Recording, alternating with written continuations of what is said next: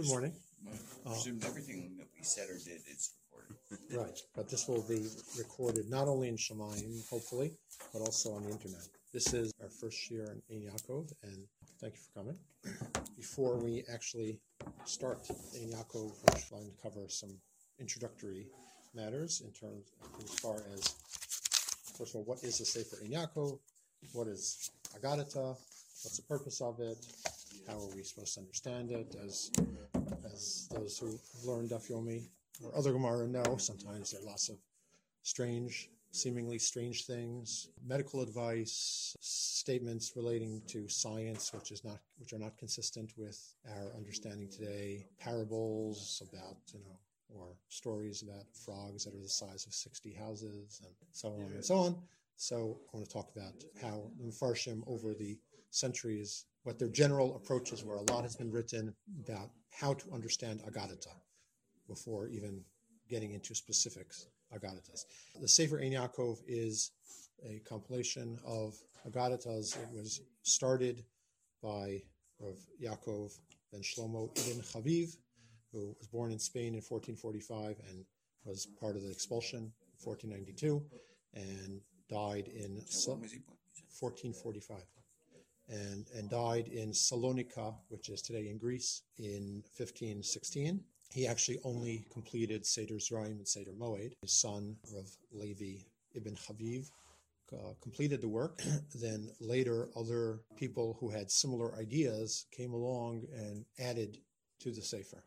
And, and the reason that's significant that other people added to it is because Rav Yaakov ibn Chaviv himself wrote in his introduction that all of the Agadatas can be divided into 12 categories. He didn't tell us which ones. He was going to write an index, but he never did.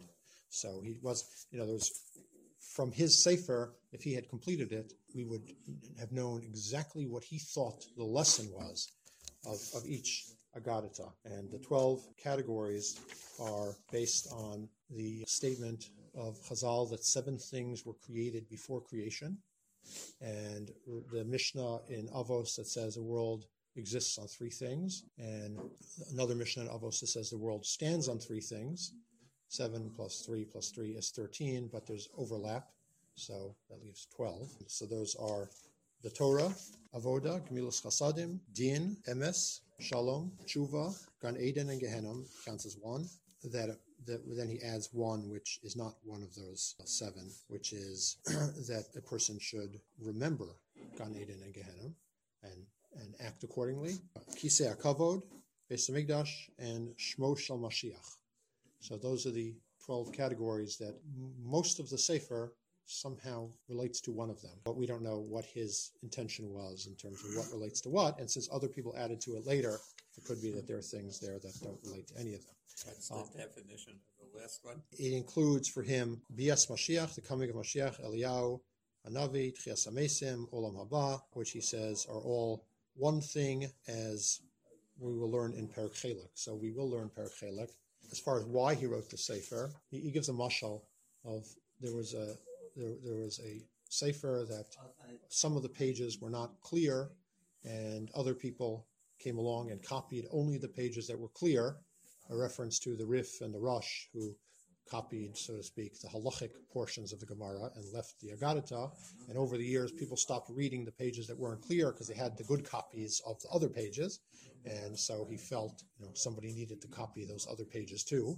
And the other thing he said, writes is that after decades of being a darshan and giving drushos and talking about what other people wanted to hear, he decided it's finally time to learn what he wants to learn. The other just historical note that is, is significant has to do with censorship, and that is, as we, those who were in Daf Yomi with us saw, particularly Masachet Sanhedrin, there's a lot of censorship, and but throughout Shas, there also were many burnings of the Gemara over the centuries. The Ein Yaakov was spared uh, a lot of the censorship and the burnings, and there are many places where where the Girsos uh, of the Ein Yaakov, the text is different than our Gemaras, and most Mefarshim consider the Ein Yaakov to be a more accurate text because historically it didn't get the same treatment as the Gemara. It was censored and and but not not as heavily. So that is the, the historical background. On the handouts, you have item two. What what is uh, Agada or Agadata or Haggadah, as it's referred to in many older Svarim, with a Haggadah with a hey, but their terms are generally used interchangeably. Haggadah and Agadah. In Vilna Shas, in the back of Masachet Brachos, there is something called Mevo HaTalmud by Rabbi Shmuel Hanagid, one of the very earliest Rishonim.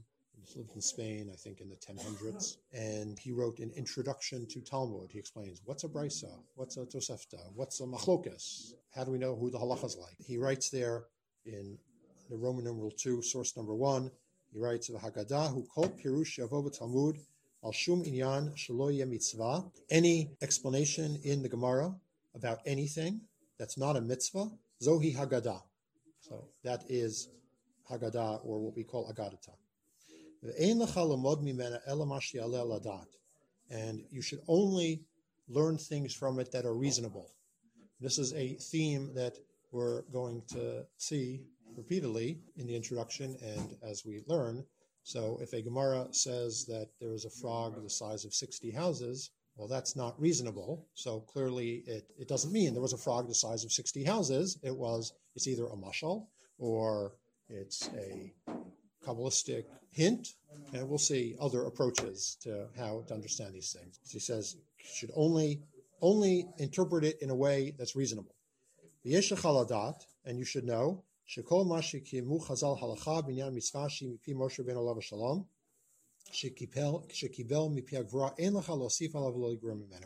something Chazal say is a halacha regarding a mitzvah, and the mitzvahs Moshe Rabbeinu received from Hashem, so you may not add to it or subtract to it from it. But that which Chazal explained psukim, each one as it came to him, mashra abadata, or what seemed reasonable to him, lafi mashi aladat, mina pirushim ha'elu lomdimotam bashar in If they are reasonable, we learn them, and if not, we don't. There are midrashim that you know we, we have accepted Medrash Rabbah and Medrash Tanchuma, mainstream midrashim. There are other midrashim that are more mainstream, and there are some midrashim that have been totally ignored that are too fantastic for us to understand. You have to basically what he's saying is you have to interpret everything in a way in a way that is reasonable. Rav Hirsch, in the 1800s, the, the a lot of the a lot of the introductory sources that we're going to cover written in response to historical events. So, in the 1800s, you had the Haskalah, the Enlightenment, and the Reform and Conservative movement starting, and so Rav Hirsch was one of the great defenders of Torah Judaism. And so he wrote extensively about some of these things as well. And so he writes that he explains the word agadata comes from the word from the word higid to tell. And he says it's made up of ideas which have occurred to each one of what of what each one has related. Word hagid, like the Haggadah on Pesach, is what we relate. Uh, the reason I put that in English is because he wrote in German, and since I wasn't going to put it in German, it might as well be in English. We'll see another interpretation interpretation of the word of the word, but it's the same. It's almost word the same thing that Rashul Hanagid said 800 years before. It's ideas which have occurred to each one. Number three, what is the purpose of studying uh, Agadah or Agadata? So Midrashim already discussed this, and source number one says Lamod Lecha Haggadah, learn Haggadah or Agadah through learning Agadata, you will recognize, you'll, you'll understand the Torah and the ways of your Creator.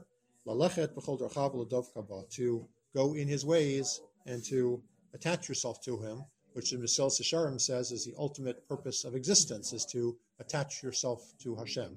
And the way to do that is through Agadata. Agadata is, in large part, Musar. And what do we believe? What do we believe as we're going to learn about Mashiach, about you know, Olam Haba, and about Schar Onesh, reward and punishment. And so these are things that are going to bring us closer to Hashem. Source number two, another medrash. This is interestingly a halachic medrash, and maybe that's why it starts with the with the words Dorshei Hagadot Omrim. Those who learn Agadata say. So this is an endorsement of Agadata by people who learn Agadata, but it's in a halachic medrash, the Sifri, If you want to recognize the one who who who created the world, Lamod Haggadah, learn Agadata. Through that, you will recognize the Creator, and again, see the reference, the importance of attaching oneself to Hashem. On the other hand, source number three says about those who don't learn Agadata, quotes a pasuk in Tehillim, Kilo Yavinu El Pulat Hashem. They will not understand the deeds of Hashem. So the, the Medrash brings three interpretations. The first one is this refers to people who don't understand how the calendar works. The second one, Rabbi Shobin Levi, Amar Elu Agadot. This refers to Agadatas. So there's those who don't learn Agadata, do not understand the ways of Hashem, and that is the Medrash Yalkut Shimoni. Uh, attachment to Hashem. Sorry? Attachment to Hashem. So here it doesn't. This third third one doesn't say anything about attachment to Hashem, but to understand the ways of Hashem. One of our basic obligations, it's a mitzvah, to go in Hashem's ways. So in order to go in Hashem's ways, you have to understand Hashem to some degree. Source number four, from a, a later source and a controversial source, uh, I'll explain in a minute, but Sefer Maor in the 1500s says Tachlitan, the purpose of them, of Agadata, Kafi Hara'at Taran, as the word it Agadata implies, Lashon Negad, it's to draw people to hear our words. So Agadata is the word, he's saying the word means to, to draw people to to hear the words, thereby to accomplish the purpose. Now, as I said before, many of the sources here were written in response to controversies. One of those controversies was created by this sefer that's quoted here, Ori Naim, uh, and the Maharal wrote extensively to refute various assertions by the Me'or Einayim. That's why I said here that this particular quote appears in the Encyclopedia Talmudit in, in its description of Agadata. The truth is that the author of the Me'or Einayim has been, if, if he needed to be rehabilitated, he was, his writings were put in Cherem in his time, and some people learned them, some people didn't, but he was rehabilitated by Art ArtScroll. The reason he was controversial is because of his, of, of some of his statements about Chazal's understanding of science. And we'll see, this is a, this is a recurring controversy that happened in time, came up in time. The Rambam came up in our times and many times in between. What was your question? Who's it written? Rav Azaria de Rossi, also known as Rav Azaria Minha Adomim, which is Hebrew for the Italian de Rossi. It's the name of a place, I assume, in Italy. Ras de means from, Rasio.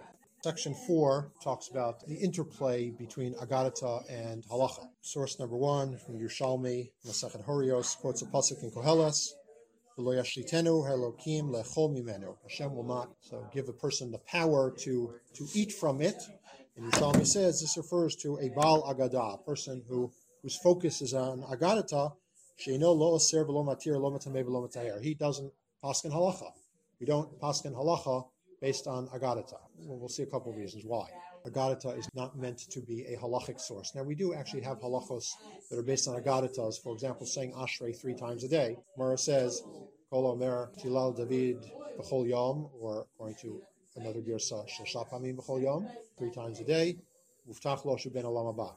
He's guaranteed, guaranteed to be a Ben Olam Haba. And because of that, we say Ashrei three times a day. And to, so much so that if you don't have Kavana in one of the psukim, Yadecha, you have to go back and say it again. That is a halacha based on Agadata, but we're not using the Agadata to paskin.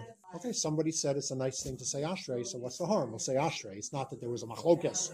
Say Ashrei, don't say Ashrei, and we use the Agadata to resolve it. Now, that statement itself, that if you say Ashrei three times a day, you're guaranteed to be a Ben Olam Haba, that itself requires explanation. It's a, a strange statement.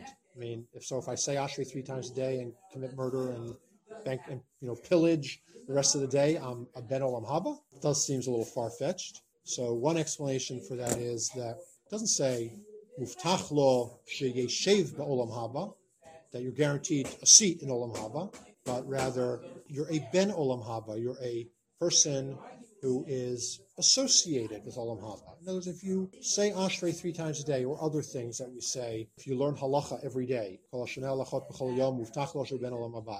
learn halacha every day, you're guaranteed to be a Ben Olam Haba. It doesn't mean you're guaranteed a good seat in Olam Haba. It doesn't mean you're guaranteed to get there at all. It means you're Ben Olam Haba, you're, you're associated with Olam Haba, you're on the probably on the right track. If you learn halacha every day, if you say Ashrei every day, if you do these things that make you a Ben Olam Haba. If you're a Ben Bayit, you know, if you have a border, he's your Ben Bayit. That doesn't mean he's your house, first of all, and it doesn't mean he owns your house. Doesn't mean he's guaranteed to be allowed into your house, but it means he's associated with your house. Source number two under section four is from a tshuva of Rav Hai Gaon. The Gaonim were the period before the Rishonim, uh, after after the Gemara, before but before the center of Judaism left Bavel, was the period of the Gaonim. Rav Hai Gaon was the last Gaon. He died in 1038. He writes okay, to someone, so you asked about the meaning of this Gemara, which says that you say a bracha on earthquakes. Gemara says, what are earthquakes? And Gemara explains that Hashem cries. Hashem cries two tears, and these big tears fall on the earth, shake, rattle the earth, and there's an earthquake at the end of the first line. You want us to? You want me to explain this to you? Kula inyana, the whole matter, so that you can learn other things from it and know when to say a bracha on an earthquake. You want me to explain this this agadata to you? Rav Hai Gaon responds, Hi milta agadata he. This is sokin Regarding this, the Chachamim said we don't rely on agadata.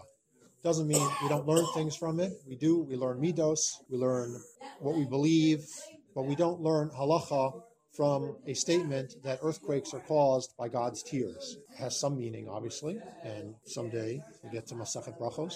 We can discuss what that is, but we're not going to learn halacha from it. We don't say bracha on the earthquake.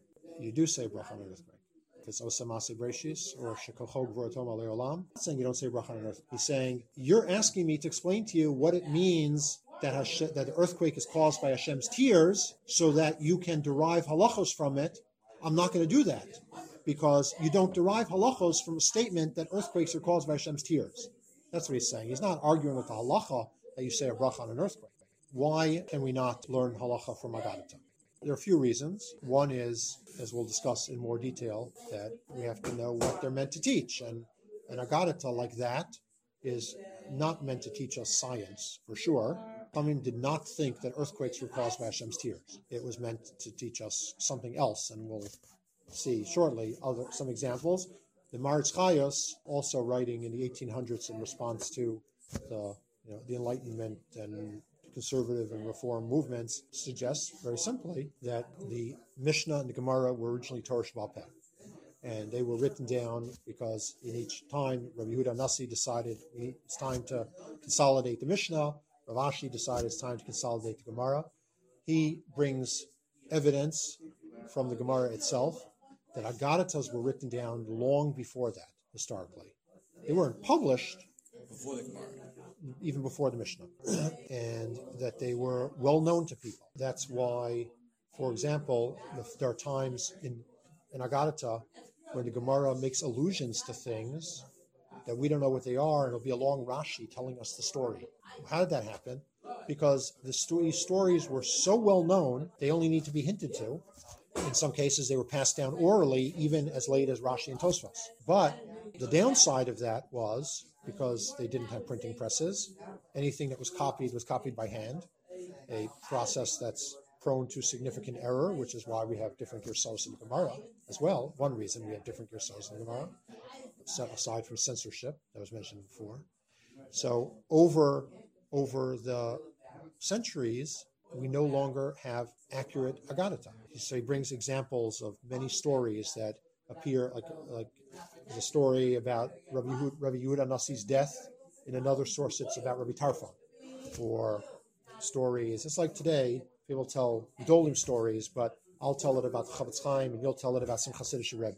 Point is, it's not it's not really important who it happened to. The point is the story itself, and it may not even be entirely accurate. Rav Avram Shapira, the uh, Rosh Shiva Merkaz and former chief rabbi of Israel, is quoted as saying, 80% of Gedolim stories are not true, but they're worth reading anyway. Because the, the, the message, I don't know if that's a true story, because that's a Gedolim story, but, but that's what he's quoted as saying. And, and so, same thing's true with Agadata. We don't have entirely accurate, because they're so old, they're not entirely accurate, and, and therefore we can't learn halacha from them. According to Maratz Chayos, and he could make such a statement, there is not a single story in the Bavli that appears exactly the same way in the Yerushalmi. Any story that's in both the Bavli and Yerushalmi, there are differences either in who the person in the story was or in some non trivial detail of the story. It doesn't detract from the lesson we can learn from it, but it does prevent us from using it to learn halacha because it's not it's not accurate enough. Next page, source number four, Rav Shrira Gaon, who was the father of Rav Gaon. So he was the second to last Gaon. The, the term Gaon, today we use it to mean genius, like the Vilna Gaon. But in those days, Gaon was sim- simply meant the Rosh Yeshiva in Bavel. There were at sometimes two yeshivas, so there could be two Gaonim at the same time. It meant the top rabbi, essentially, in Bavel, uh, and therefore in the world at that time.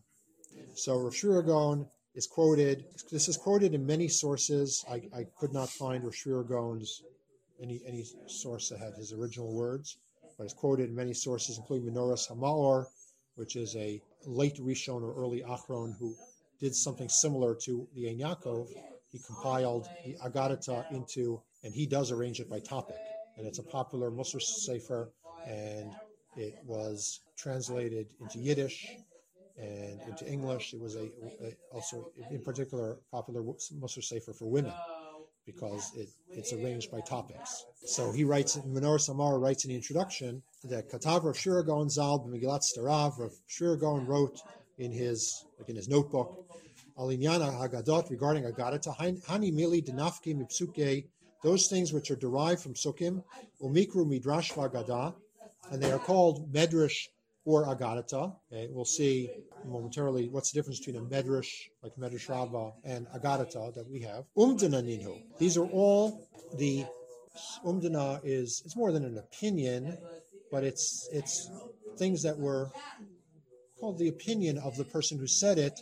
Now, now it's it's not just you know he woke up one morning and said my opinion is, but it's based on his understanding of things. Revolba writes, for example, or Shlomo Wolbe, that when Chazal talk about Avram Avinu's chesed, Hachnasas Orchim is greater than talking to Hashem, and, and other great things about Avram Avinu's chesed. So Rav Wolbe writes, in, this is in the introduction to his Sefer on Chumash. He didn't write it; it's from recordings. Rav Volba said, and his students wrote that that was to make such a statement you have to have a really profound appreciation of what chesed is.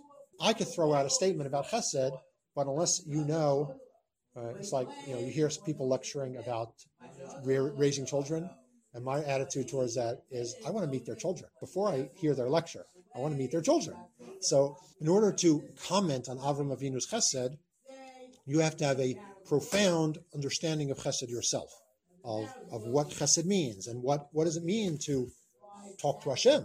How can you compare them? How can you make a statement that Hachnas Sorchim is greater than talking to Hashem unless you really understand? V'amru alav. Now, I believe, I'm not sure because I couldn't find the original source. I believe that now is not Rav Shrira Gaon talking anymore, but is the Menoras Hamaor, Rav Yitzchak Abu Hab, who, by the way, was also a great posek and is quoted many times in the Beis Yosef of Rav Yosef Karo.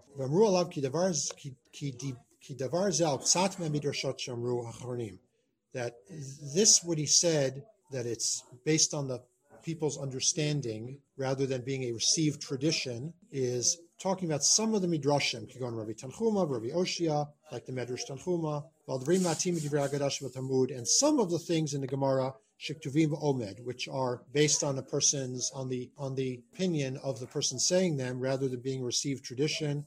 For example, the Gemara that says that the Makoshesh was Slavchad, according to Menoras Hamaor, that Rav Shrira Gaon is saying that's not a received tradition from the time of Moshe Rabbeinu, that the Makoshesh was Slavchad, but rather, based on the reading of the psukim and the understanding of the situation, it seems to be a very reasonable conclusion. And in fact, it's machlokas, whether Rabbi, uh, Rabbi Kiva says, the Torah doesn't say that. How can you say that? Vadomim and similar situations. Aval heim sodot elionot, but most of the Agadata is secrets and very lofty wisdom, umusarim and musar midot good midos van hagok adam, and ways that people should act, v'tikun haguf v'nefesh, and how to fix both your body and your soul. Do not abandon the majority because a little bit of it is not uh, is not received tradition. He says even in halacha we have machlokas. Clearly, not everything in halacha is received tradition because if it was, how could it be machlokas? Yet we don't say, oh, we're not going to learn that mishnah that has a machlokas in it. Obviously, we, we don't. We, we, we, we learn it all. And then at the end, he quotes Rav Hai Gaon, who was asked, my ben midrash vagada ktuvim v'tamud. What's the difference between What's the difference between Agadata that's in the Gemara and Midrashim that are not in the in the Gemara? And Rav Hai Gaon said, consistent with this, What's in the Gemara is more reliable than what's not in the Gemara. Not every, certainly not every medrash is something we have to believe. And Ramban himself said Ramban is a Rishon, and Ramban said this in, in the famous disputation with the priest that uh, the Ramban had. The priest threw a medrash at him. The priest, of course, is trying to prove the truth of Christianity and you know, belief in Yashka, and he threw a medrash at Ramban, and Ramban says, first of all, you're misinterpreting the medrash. But anyway, and he explains what the medrash means, says, but anyway, if you even if you're not going to accept my explanation, I'll just tell you I don't have to believe every medrash. Ramban says that. Today, people are taught as if medrash is is sometimes children come home from school and they don't know the difference between a pasuk and a medrash, and adult lots of adults too, because we were taught that way, or because people are taught that way, and that's not that's not correct. A medrash is a medrash. One of the students of Vilna Gaon uh, wrote in his will to his children, "You should study medrash, and don't think studying medrash is studying chumash." You should have a time for studying Chumash, and you should have a time for studying Medrash. They're two different things. Aside from that, Rav Gaon is saying Medrash is less accurate than Agadata in the Gemara. The Rambam writes in at least five places, I quoted two of them, one in Igeris Chiasamesim, which is his letter about Chiasamesim, and in four times in different places in Perish Mishnayos, that there's no such thing as paskening halacha between two different opinions in the Agadata. First, we talked about you can't paskin halacha based on agadata. There's a machlokus in halacha. Rabbi so and so says mutter, and Rabbi so and so says usher. You can't use an agadata to paskin. Just similar issue today. Sometimes people want to paskin based on what they saw Rabbi so and so do.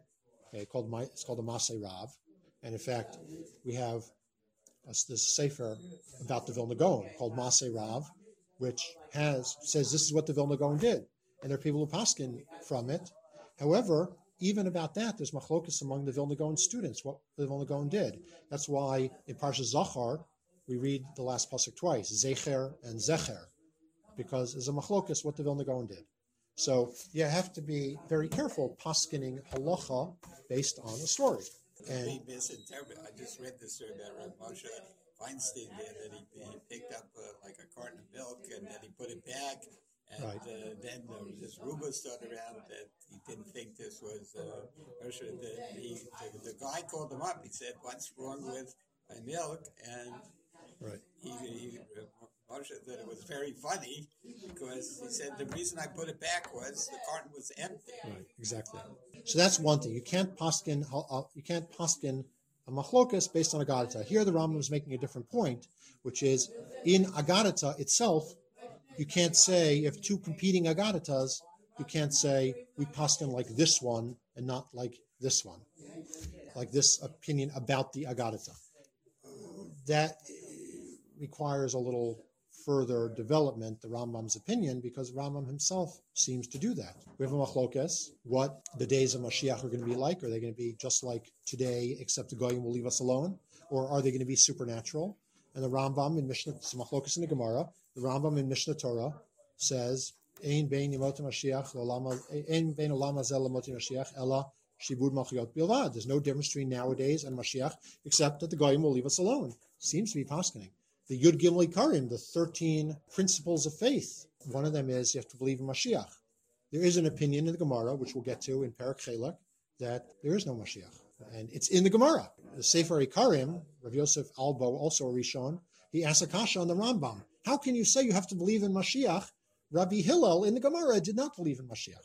The Rambam seems to hold that there are some things, these 13 things, which are so basic that even though they're agadata, they are halacha.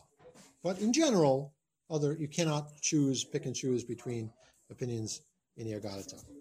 Okay, we'll uh, we'll stop there. We'll continue, even though I broke it in sections. There's going to be a lot of overlap between what we covered already and what we're going to cover.